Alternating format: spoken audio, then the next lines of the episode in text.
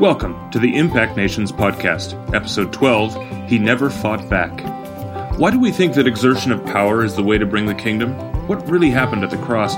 Did the Father turn his face away? We discuss those questions and more with Alan Hawkins, Senior Pastor at New Life City Church. Uh, I first met Alan uh, 2006. Man, it'll be 12 years soon. Uh, we were leading a journey of compassion to uh, Thailand, and all of a sudden we had a whack of pastors from all over the world came into that. And I met this guy, and uh, we seemed to get along all right. And uh, you invited me to come to your church, come and do a weekend. And uh, so I did that in almost right away, January uh, 07. And then that started a pattern of uh, me coming about once a year. A few times I came twice a year. And uh, I quickly said to my wife, I just found my favorite church of any church I preach at in the world. and I used to make sure I told your people that. Yeah. And uh, so a few years into that, I asked Alan to become a, a member of our uh, Impact Nations uh, board, which he kindly agreed to and served on that board for a number of years. Um, and then the last piece of this, um, in terms of Impact Nations, was almost five years ago now. We did uh, an Impact Nations conference in Albuquerque. And during that conference, the Lord went out of his way to shock me and say, uh, He wanted us to move down to Albuquerque.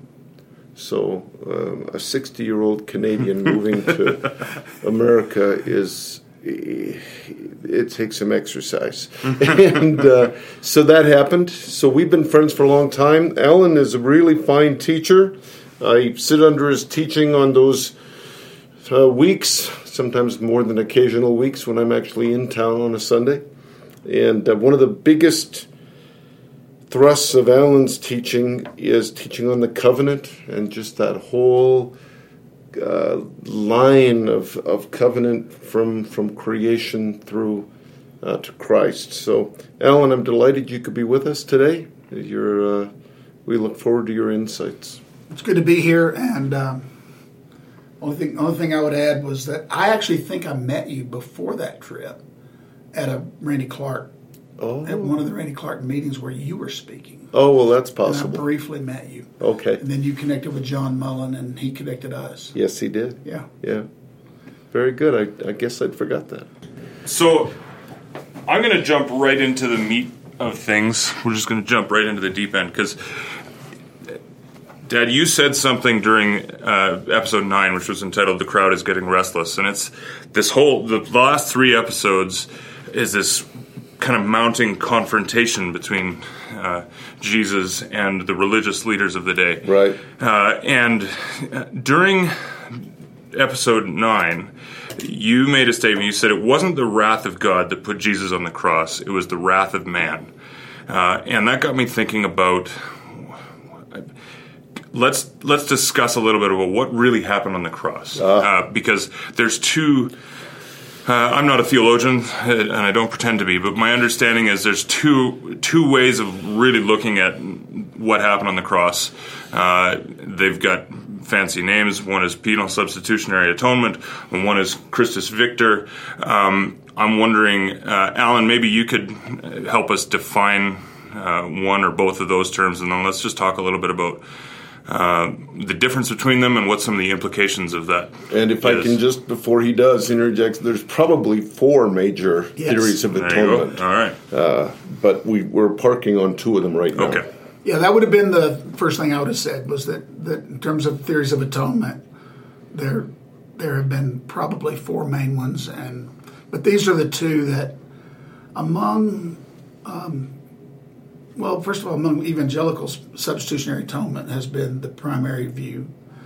Um, Christ died in my place. Uh, the in recent days, because of some reaction to how that is how that is understood. There's been a, a bigger emphasis on Christus Victor, which is victory over the dark powers.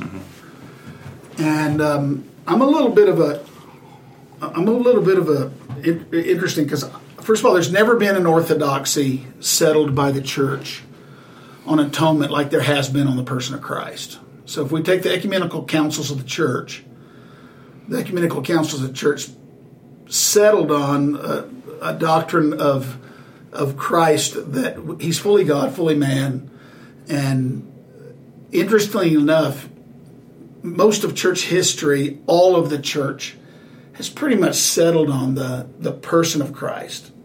But when it comes to the death of Christ, that's been up for debate. Later, the Catholic Church uh, settled in on, on, a, on a view, but the evangelical church, there's no one view of atonement that we say this is orthodoxy. Although, again, if you come from a fundamentalist evangelical background, one of the fundamentals of the faith is the penal substitutionary uh, atonement.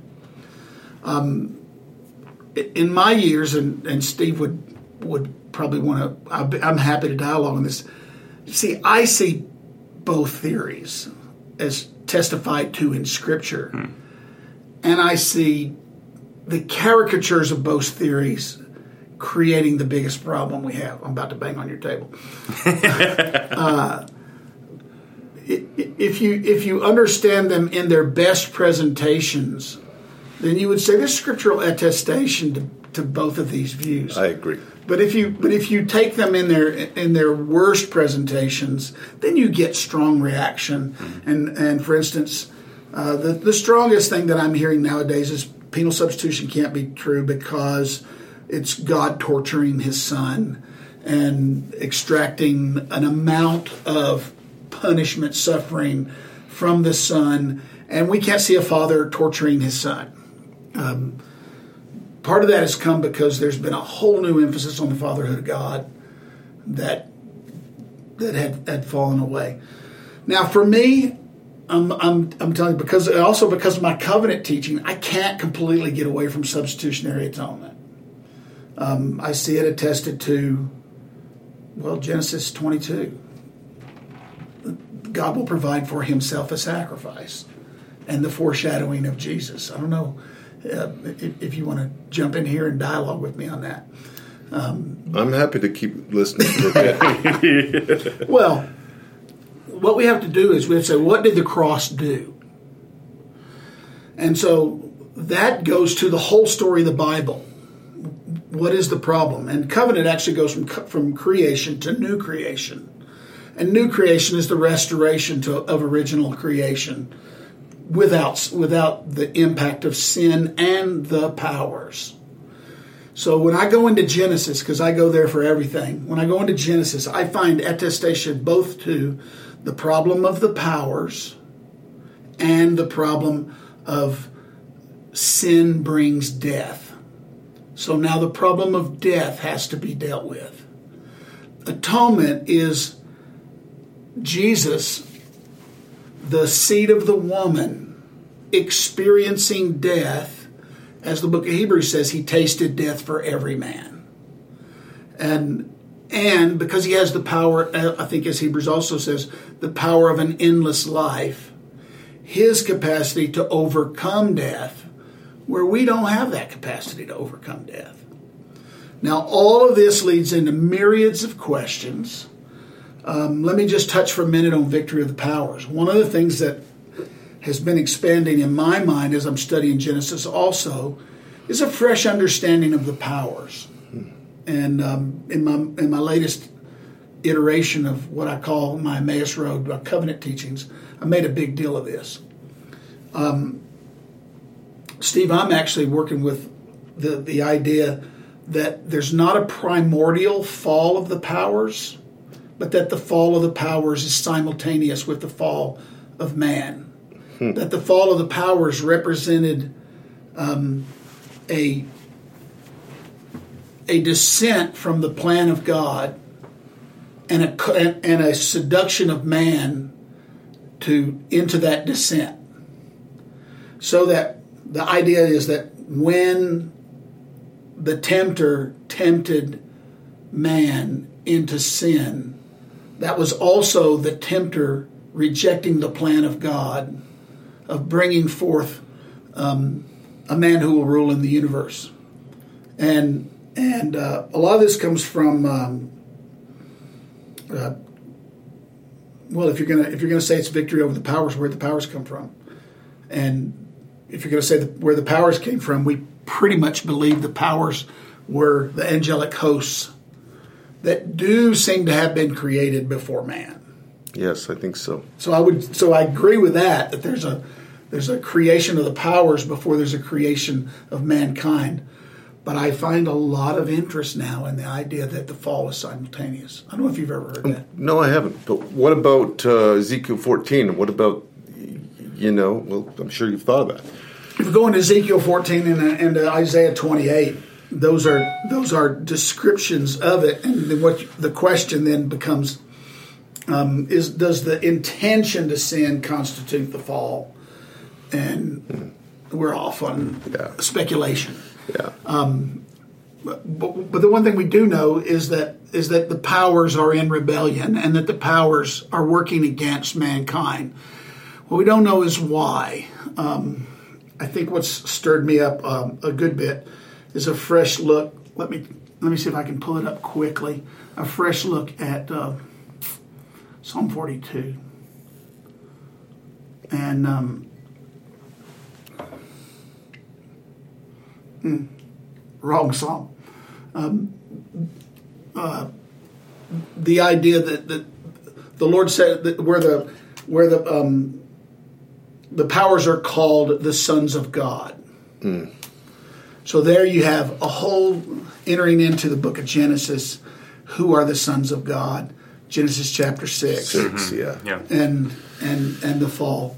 Yeah. Um, So I think there's no question that there's two things being done in the in the in the in the atonement. God is dealing with both the powers, and He's dealing with the problem of death caused by sin. Mm-hmm. So for that, I'm I still have a I still have a view of of of substitution, but the view is not a view of the Father torturing the Son, but a view of the Father and the Son agreeing together to solve the problem of man and the self-giving love, the self-emptying love of Christ. Yeah. Your, your great teaching on that you always bring on kenosis. So, why do you think, just before we talk about kenosis, because I want to go there, but why do you think that the evangelical church so often jumps straight? Because I really like what Alan just said in terms of it's a it's a partnership between father and son to. Uh, to enter into this incredible exchange, why does the evangelical church so quickly want to come up with the oh yeah, but it's punishment and looking at it through that lens of it's a father being cruel to the son on our behalf, as opposed to a father and a son uh, as part of a triune God entering into this incredible exchange. Well, there's a couple of reasons that I, I s- suspect. Um, one, substitutionary atonement really doesn't show up until a guy named Bishop Anselm at the end of the 11th century. And, and he saw atonement through his worldview, which was a feudal worldview, that you had a lord and you had these serfs. John Calvin in early in the 16th century, he took that and he he kind of overlaid a legal view that um, and so his whole, his worldview was a legal one and he he he deemed righteousness to be about what is right in the law and of course calvin had a huge influence on the evangelical church secondly and this we could go down this huge long road. What is the wrath of God? And uh, I tend to believe, in agreement with smarter people than me, that it's pretty connected to um, kind of the permission of God. That, that he allows consequences. I think. I think It's uh, in, in Romans. Help me out with what chapter it is, but uh, Paul talks about he gave them over to their Romans their one. Romans one. yeah yeah, yeah. and that is ultimately and that's really how what I see the it. of God but is. I yeah. think I think evangelicalism.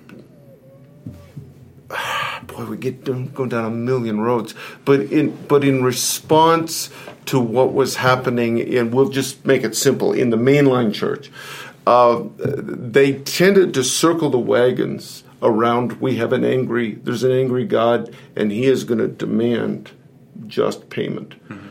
Um, so I think those two things uh, tapped the table. He's a table pounder. I think those two things, uh, and I'm just skimming on the surface, but have a lot to do with the answer to your question. I think you're right, but um, you know, I deal with a lot with just what happened in popular theology. Growing up in the South, growing up in in the uh, the gospel being taught around the heaven and hell dichotomy, and everything about the gospel is where are you're going to go when you die. Yeah. which is a perversion of the teaching of the Bible. Absolutely. um, so that so that it, it all comes around. Uh, the cross was Jesus paying the price for the sin. Now, what happens then is, and this is where the torture aspect comes, uh, and I cringe every time I go somewhere and you get this. We're going to have a doctor tonight describe the sufferings of Christ. And so then you go into great, meticulous um, expressions of the amount of pain, the amount of, of suffering, the the uh, mm-hmm. the great levels of the torture of the act of crucifixion. Alo Mel Gibson. Yeah, Alo Mel Gibson with his kind of yeah. particular Calvinist or uh, Catholic view, um, and and when I hear people do that, you know, it's designed to stir up this emotive. He did that for me, and and I always say, no, no, no. It's not. It's not the amount of suffering and I offend people sometimes because I say, listen, somebody who dies with a lingering death of disease, a wasting disease, suffers more than Jesus did physically. And then, well, people really get, yeah. angry. It's not the physical pain that brought our redemption. It's the it's the value of the offered life and the power of that life to overcome death for us hmm. that we benefit from that. And there's the mystery because we go, well, how did that happen? How do I get it? And this is where I say he gives his life for us in order to give his life to us. Hmm. And there you come to life in the Holy Spirit. Yeah. The actual life of God being given to us, that Christ can live his life in us, and therefore that uh, Steve Stewart can go around the world doing signs and wonders and and demonstrating the love of God and the power of God all over the earth. I think we'll end up always. I think we'll always end up c- closer to one another. Yeah. Until we until we settle on a detail that we have to have, and then and then we get messed up. Uh, I, will give you another example. Because of a view of, a, of, of, what I call a false view of the of the uh, penal substitutionary atonement, it goes like this if Jesus is going to die for us, he has to experience what we would experience. And so now they go, he had to go to hell. And now you get into the Father and the Son had to be separated, which is which creates an entire dis- disaster of ontology if you understand uh, the unity of the Trinity. which is one of my key issues as to why the Father never was separated, why he didn't turn away from he the Son. Yes. I believe entirely that that Christ experienced the human pain yes. of separation. Yes. But the actual reality, there never was any separation. No, and if you read where that comes from is, is Psalm, Psalm 22. 22, verse 25. And if you read Psalm 22, yeah, yeah, yeah, yeah. very clear there's a resolution in there. We always st- stay on uh, the Father turned his back on the Son. Yeah, yeah, yeah. But read the whole Psalm. Yeah, exactly. Now, you and I are throwing verses because we tend to talk in short form. But for the sake of everybody, uh, in those days, it was a it was an oral tradition. I've talked about this before people had a, a an an auditory memory that would amaze us now because of course yeah. they were illiterate. Yeah. And so it was almost short form in, in those days. If I say the Lord is my shepherd, I shall not want, we're all our mind goes through 23. Well, when he said, "My God, my God, why hast thou forsaken me?" That's the opening of 22. Yes, and and that it wasn't that one verse. It's he's opening it up, and of course the journey, the prophetic insight and journey that David's on is he feels forsaken, and then he gets all the way down to 25 and goes, "Oh, I'm not forsaken. I'm not forsaken. We were never apart. yes. We were never. It's it's like I was reading Habakkuk the other day. I think it's about verse thirteen. He says, "You're too holy to look on sin," and we hear that all the time. Again, tends to be the penal substitution guys. PSA guys we'll just make it easy. Um, but the verse isn't that. The verse says, "You're too holy to look on sin." So why do you? right? Yes. And that's the real point. There's a very important uh, principle of interpretation that you just gave, and that is, is is in one of your one of your, one of your questions here. Is that yeah? When they referred to a text, it was not saying that verse.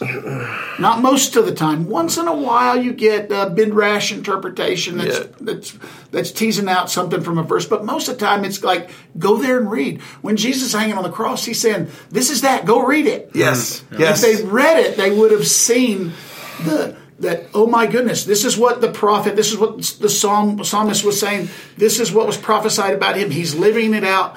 But it comes to resolution. There would have been hope. Yes. That stuff that lets you say, and this is the third day. Absolutely. Like- Absolutely. Something is supposed to happen on the third day. yeah, context and and the the first rule of context is read the the whole thing, Yeah. right? That's just so so vital. Now, let me just throw one little thing in just for fun. Yeah, fun. Um, the Apostles' Creed, probably the earliest of the creeds that we have in existence. Uh, uh, crucified, then buried. Uh, he descended into Hades. Yes. I, I read a whole book on that recently that was fascinating. Very scholarly, by the way. It was very scholarly uh, on what took place there, and and there seems to be a uh, a New Testament tradition that deals with it. I mean, First Peter 3, 18 to 21, 1 Peter uh, 4, verse 6. There is some, but not much. They don't touch on It's like, it's like Paul baptism of the dead, you know, for the dead. I mean, it's stuff that doesn't but it seems to me at this point in my life, this is what I happen to believe this week, that that there was something where Christ went down, but he wasn't separated, and it, we go all the way back to Psalm one thirty nine. Right. If I did descend into hell, oh, you were there. Sheol, you were Right. there. Mm. So I think there was a work going on down there that has some pretty interesting implications for the work of the cross and the, the power of the cross beyond that finite time. But We're so punctiliar, we say that happened here. yeah, And to the degree that Christ hung on the cross and said it's finished, something happened mm-hmm. here, right? But then he relinquished his life. I mean, we no man took his life; he gave it up. Now, the question then becomes: people press me on, and maybe this is where you're headed. He descended into hell, as the way it gets uh, transmuted yeah, and which it makes us go to the place of eternal torment. Yeah. Rather than he descended into Hades, the place of the dead. Sheol. Both the righteous Yeah. and the unrighteous. Yeah. Okay, so and there's no question he goes to the place of the dead, and yes, something significant happened. For one thing, um, this is this is the finally there's victory over death.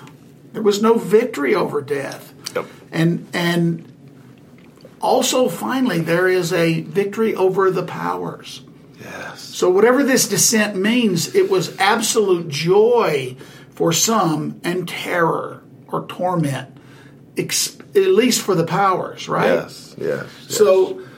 So so people are, are often asking so so what happened when when he died and i i heard you say and i agree with you completely well you're immediately with the lord but you're not resurrected yet you're not Yes. you're not in resurrection life yet because you don't need a resurrection body when there's not a new creation I fully agree with that. But I don't think that there's this long dormant nothing time until the resurrection. I, I so we agree.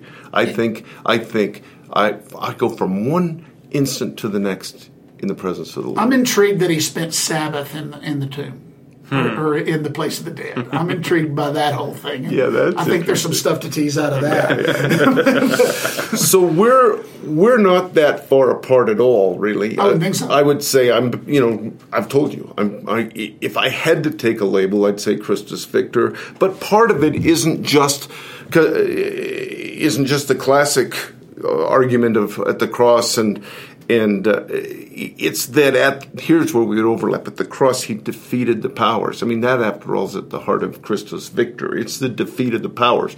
Where i am is i think and you've heard me preach this recently even at the church that that defeat came through that kenotic power that kenotic love that the powers threw everything at him which is a mystery to us how can that be but i think that all all of the of the enemy's thrust, and he never fought back. And so for me, that's that's the aspect of Christus Victor that stands well, out strongly. You you probably know from hearing me in the past that I actually believe that the darkness on the day of the the death of Christ, that the darkness was the physical manifestation of the powers.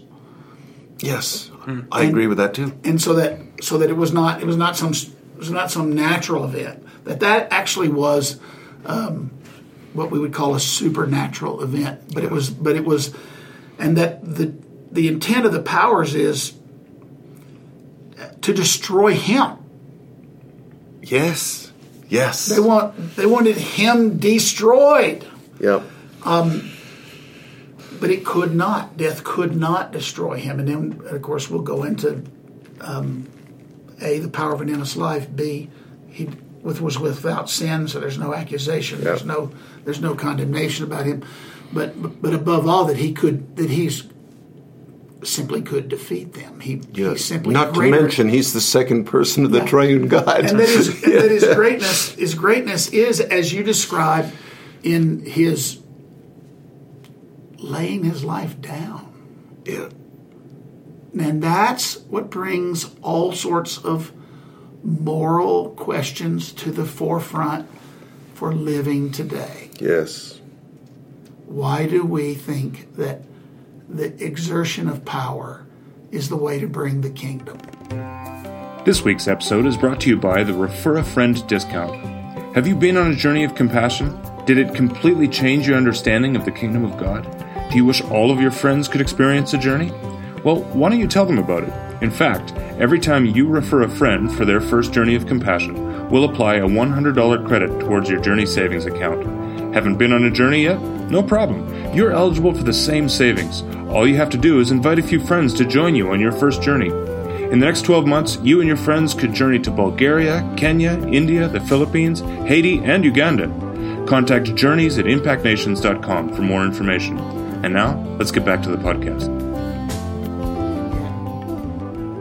I say this a lot that as the powers manifest themselves on earth, they always do it in what I would call secular salvation theories. So that if you go back to the last century and you look at Mao and Lenin and Stalin and Hitler and Mussolini, all of those guys were working out a secular eschatology that they believed would bring a new world, and every one of them did it by the exertion of power. Yes. Not by the relinquishment of power. No. And we're being seduced in, by the same thing today. Oh, you and I both agree on that 100%. Yeah, we are being so seduced by Who's that. we? The um, church. The North American church. Yeah, I would, I would have to say the church. North America. I would have to say, uh, you know, you guys are Canadian, so I'm, I'm American, so I'll say we as an American as well. Yeah. Because. Um, but I see it in Canada. It's maybe not quite as ramped up yet, but I see it that way too. And it's this age old thing, and, and you know, it goes back forever, but it showed its head in our lifetimes strongly with the, the, the beginnings of the moral majority. And it's this deep down thing uh, that, that somehow we righteousness can can raise its strong arm and we can make things right. Well, see, I was a new Christian in the in the in the South, and we really did believe that we were a moral majority. That most people think this way. Now, the interesting thing is that, of course, most people don't think the way we think about morality nowadays. And, and I'm sorry, that's just the truth. I know it is. And um, and then we did feel that if we all would just vote and, and vote our moral conscience, we could get the right laws passed, and the right laws would save us. And and, And that- voting voting righteously is so obvious as to what that is. You know, And that's just mythology. And Yeah. but it does speak to the hunger that's in us. But it goes round and round and round. It it goes uh, Calvin in Geneva. We can legislate righteousness, Yeah. and it just fell apart.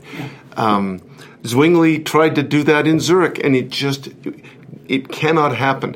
You know, one thing just to insert this. Uh, you and I both know this author, but one of the most important books that I read, and I probably read it 10 years ago, was Walter Wink, The Powers That Be. Yeah.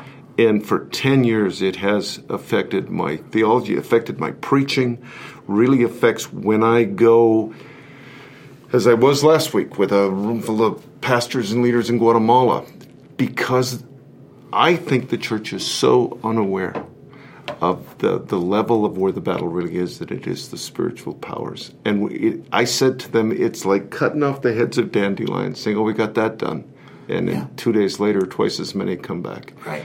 So for those watching and listening, I, I say hawk your watch and go buy a copy of Walter Wink. And I like the powers that be because it's a compression of his three Of his three books, the, I have some fascination with Walter. Number one, because in one of his books, uh, he alludes to a coalition between what he calls charismatic Christians and and more liberal Christians in a coalition that he said uh, he actually prophesied in his book. And I don't know if you remember that passage. Well, it's an interesting thing about that passage. Uh, two things. Number one, most people don't know that Walter Wink had, as a teenager, a, a charismatic conversion. He experienced the the Holy Spirit in the way that charismatics typically talk about it, and that marked him as a 16 year old boy, and then as a young man that went into theological studies. And he emphasized on the fact again that the powers, which in his mind he sees he saw them more embodied in secular expressions of the powers. Yep.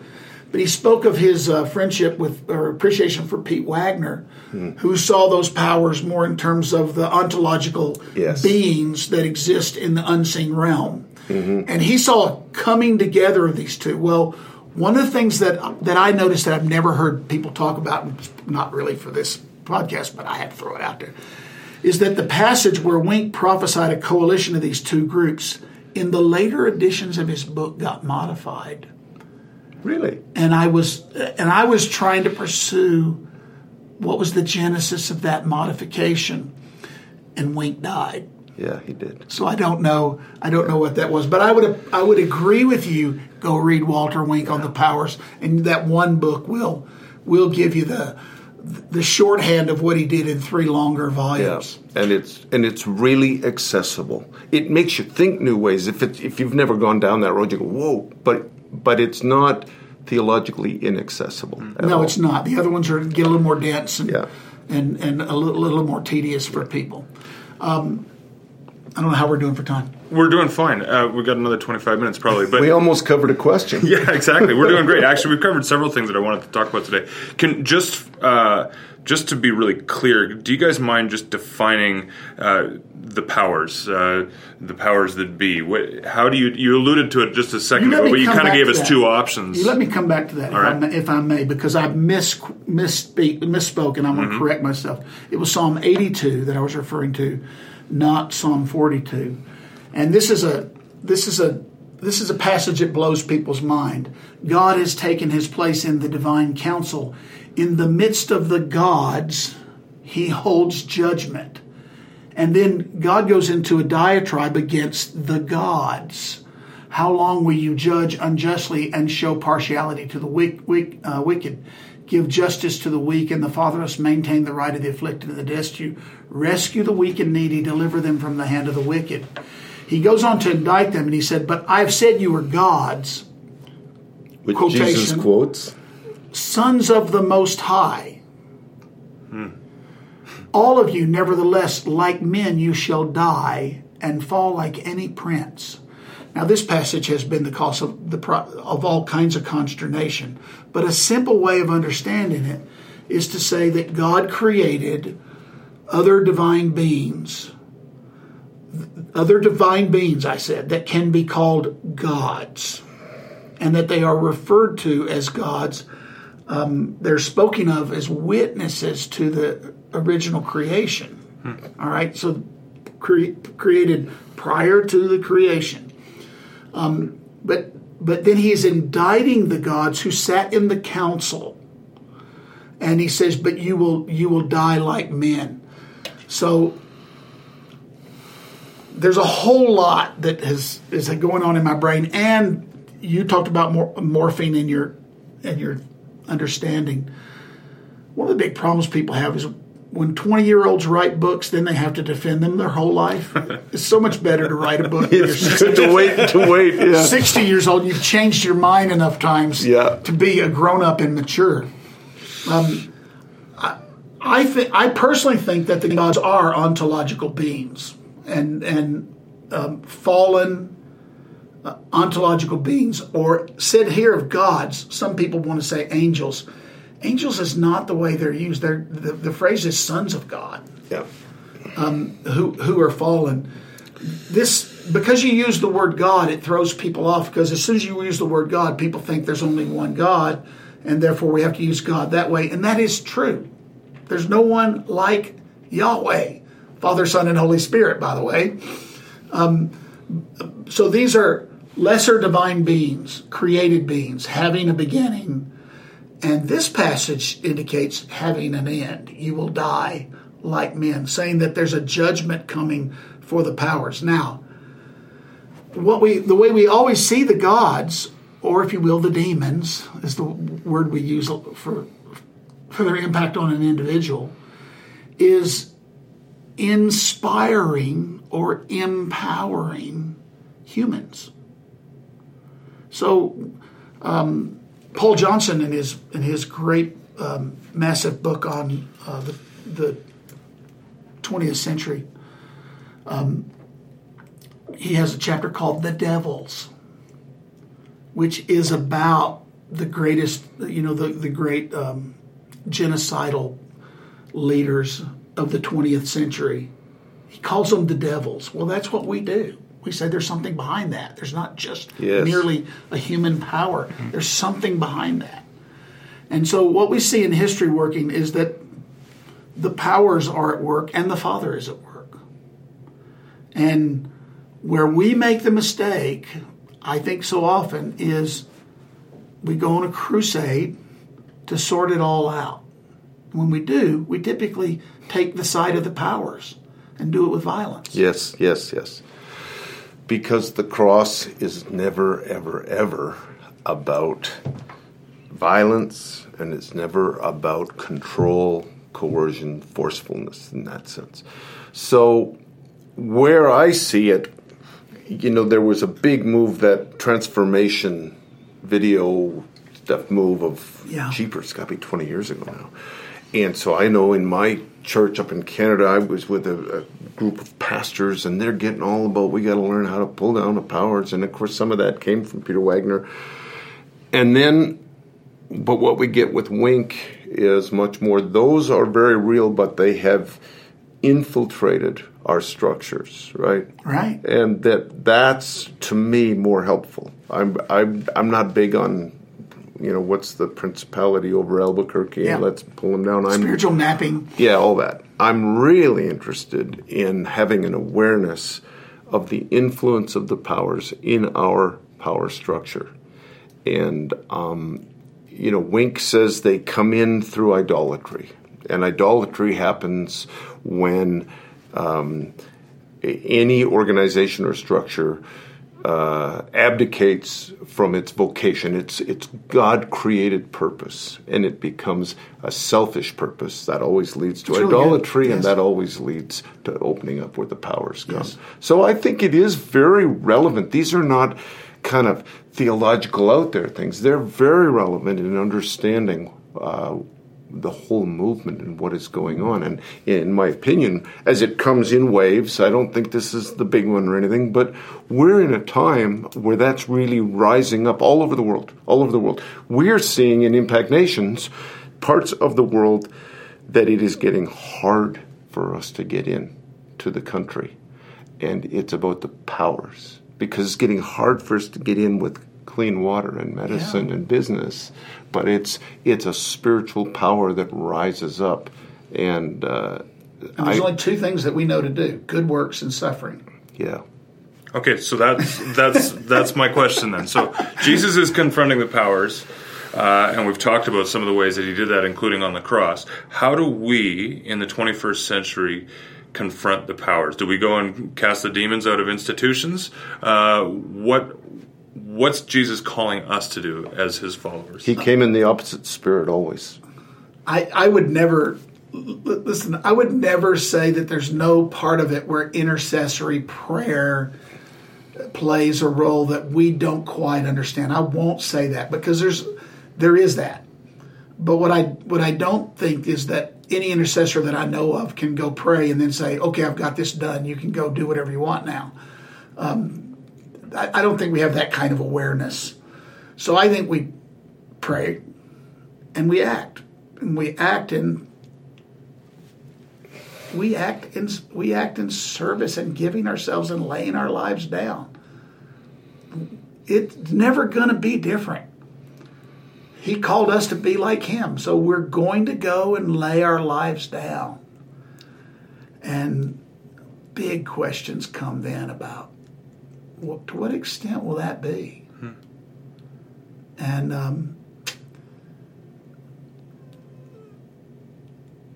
I'm I'm I'm troubled by most of what I see. We we're not going to defeat the powers by being a bigger bully than the powers. Bingo. Yeah. Yeah, I agree. Hmm. I absolutely, uh, a thousand percent agree. And the real power, the real eternal cosmic power is, I come back to it, is the cross. And at the heart of that for me is this kenotic love. He emptied himself, and then the Father exalted him. And y- you know, when we see it in practical terms, uh, in, in, imperfectly, of course, but you look at things like Gandhi and Martin Luther King, they didn't know how to handle when they came in the opposite spirit, right? The powers that were behind all that stuff, ultimately they didn't they didn't know what to do. It's Wink talks about the third way, right? You know. Yes. And uh, and those are classic examples of third way, which is to say we are not going to engage the powers on the battlefield of the powers. We are simply going to embrace the cross and let it do its work, which does include suffering and seeming failure and all kinds of stuff. But I think that's what we hold to no matter what. That's why Paul said that I might know him. We love that. But the second half, and the fellowship of his sufferings. You, uh, you talked about the 16th century a lot, and I've always been intrigued with the 16th century because it was in those days that, look, the church, the Catholic Church had all the power, and they had sec- it had secular and um, yep um, ecclesiastical power. And Martin Luther said, No, I'm not submitting to your power. Interesting thing happened. Uh, Luther survived because a German prince defended him. Yes. And then that inspired all over Europe other people to say no and and other local powers and militias to align themselves around these reformers typically it was inspired what most people don't know it was typically a tax revolt. Because it was typically keeping the catholic church from from transferring the money in, the, in a local region to go help with the building of st peter's basilica. And so so you had these city states forming. But the interesting thing that happened was all of the first wave of the reformers had exactly the same worldview as the catholic church did which was our strength, our, our being sustained is by our alliance with the powers. And, and then what happened was there were, there were other people who said, "Well, we want to reform this also." Yeah. And when they rose up and said, "We want to reform this also," um, what what you had happening was you had the state churches arising. So Lutheranism is becoming the state church, and the Reformed Church is becoming the state church. And Europe had a season where it was just filled with state churches, and they basically had the same kind of power, the power of the sword, that the Catholic Church had. These radical reformers came along and they said, well, but we have some other reforms to make. And they did it at the peril of their lives. So the only way they could do it was to be willing to die. And it was very strange to us, but those early reformers were willing to die for baptism. Yes. And it's very interesting because the only clear point of agreement ever in the uh, in the 1500s, 16th century, between the Roman Catholic Church and the state church was they the execution of Yes. Anabaptists. Yes. It's just that one side said we'll drown them, the other side said we'll burn them. but that's the only thing they agreed upon. And uh, and it's a pretty consistent thing that, that it looks like you're moving. We'll call it progressing, but it's it's just morphing. And and the the uh, rigid worldview is a morphed rigid worldview. Right, but what most people don't know in the West was that when that came over to the colonies, ha. for example, Yeah. the way it expressed itself was there should be no state religion because you had the Catholic hegemony, then you had the Protestant hegemony, state churches, which all used the power of the sword. In America, the, the people who founded America said, We're not going to give the power of the sword to the church. So we're not going to have state churches. And whether we know it or not, whether we like it or not, that gave birth to the separation of church and state. Hmm. But it also a little variation on that in in 1630 um, when they arrived in Massachusetts Bay, the Puritans uh, who who uh, un, unlike the Pilgrims, they tended to be a little more um, affluent and so forth, but they came to get away from persecution. Yes. 1630. 1636 was when they expelled the first people who didn't agree with them. and uh, if you were expelled in 1636, that was a problem. You weren't going to drive down to the latest Howard Johnson. Right. So only six years later, the intolerance started to show itself. The, the, the powers re- are incredible. it remakes itself. Yeah, it just keeps remaking itself. I have, Exactly. I have a whole other line that fascinates me about uh, the two original uh, colonies in America, Plymouth and Jamestown. One of them was based on religious freedom and had no slaves, and Jamestown was based on economics and had slaves. And they had immediately two visions of my country, two visions of America in those two colonies. Strangely enough, th- th- this is way out, way afield. Abraham Lincoln establishes Thanksgiving as a means of identifying with the Plymouth community rather than the Jamestown community.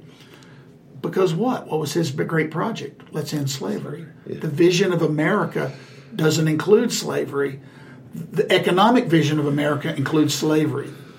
The, the spiritual vision of America did not. So we have all kinds of fascinating trails we can run down. we have lots more we could talk about. would, would you come back sometime? I would love to come back. This has been really good. Um, bringing it down real practical, not to say that, you know, Plymouth isn't practical, but uh, in the here and now, we've talked a little bit today about, uh, you guys mentioned the danger of reading the Bible kind of one verse at a time and not not reading it in the context and things like that. And I think our consumer society, you just look at devotionals that sell like crazy, and you know, Yeah. you, every day you get one verse, and then the, the author will write a full page on that one verse. And if you don't go back and read it in its context, then you're in danger, I think. Um, but can you tell us, just give us some real practical ideas on how to read the scriptures well with wisdom? I'll throw it real quick. Two things, two books, because you know I, you know me, I always throw books at people. They're both by Gordon Fee. Uh, one is called How to Read the Bible for All It's Worth. It's an old classic, probably written 40 years ago. And another one is on hermeneutics by Fee, which is uh, God and the Spirit. Neither of them is long, neither of them is difficult, but they they they deal with hermeneutics. They deal with understanding the context. I would say some kind of similar things, more pra- uh, just practical about how to get it in.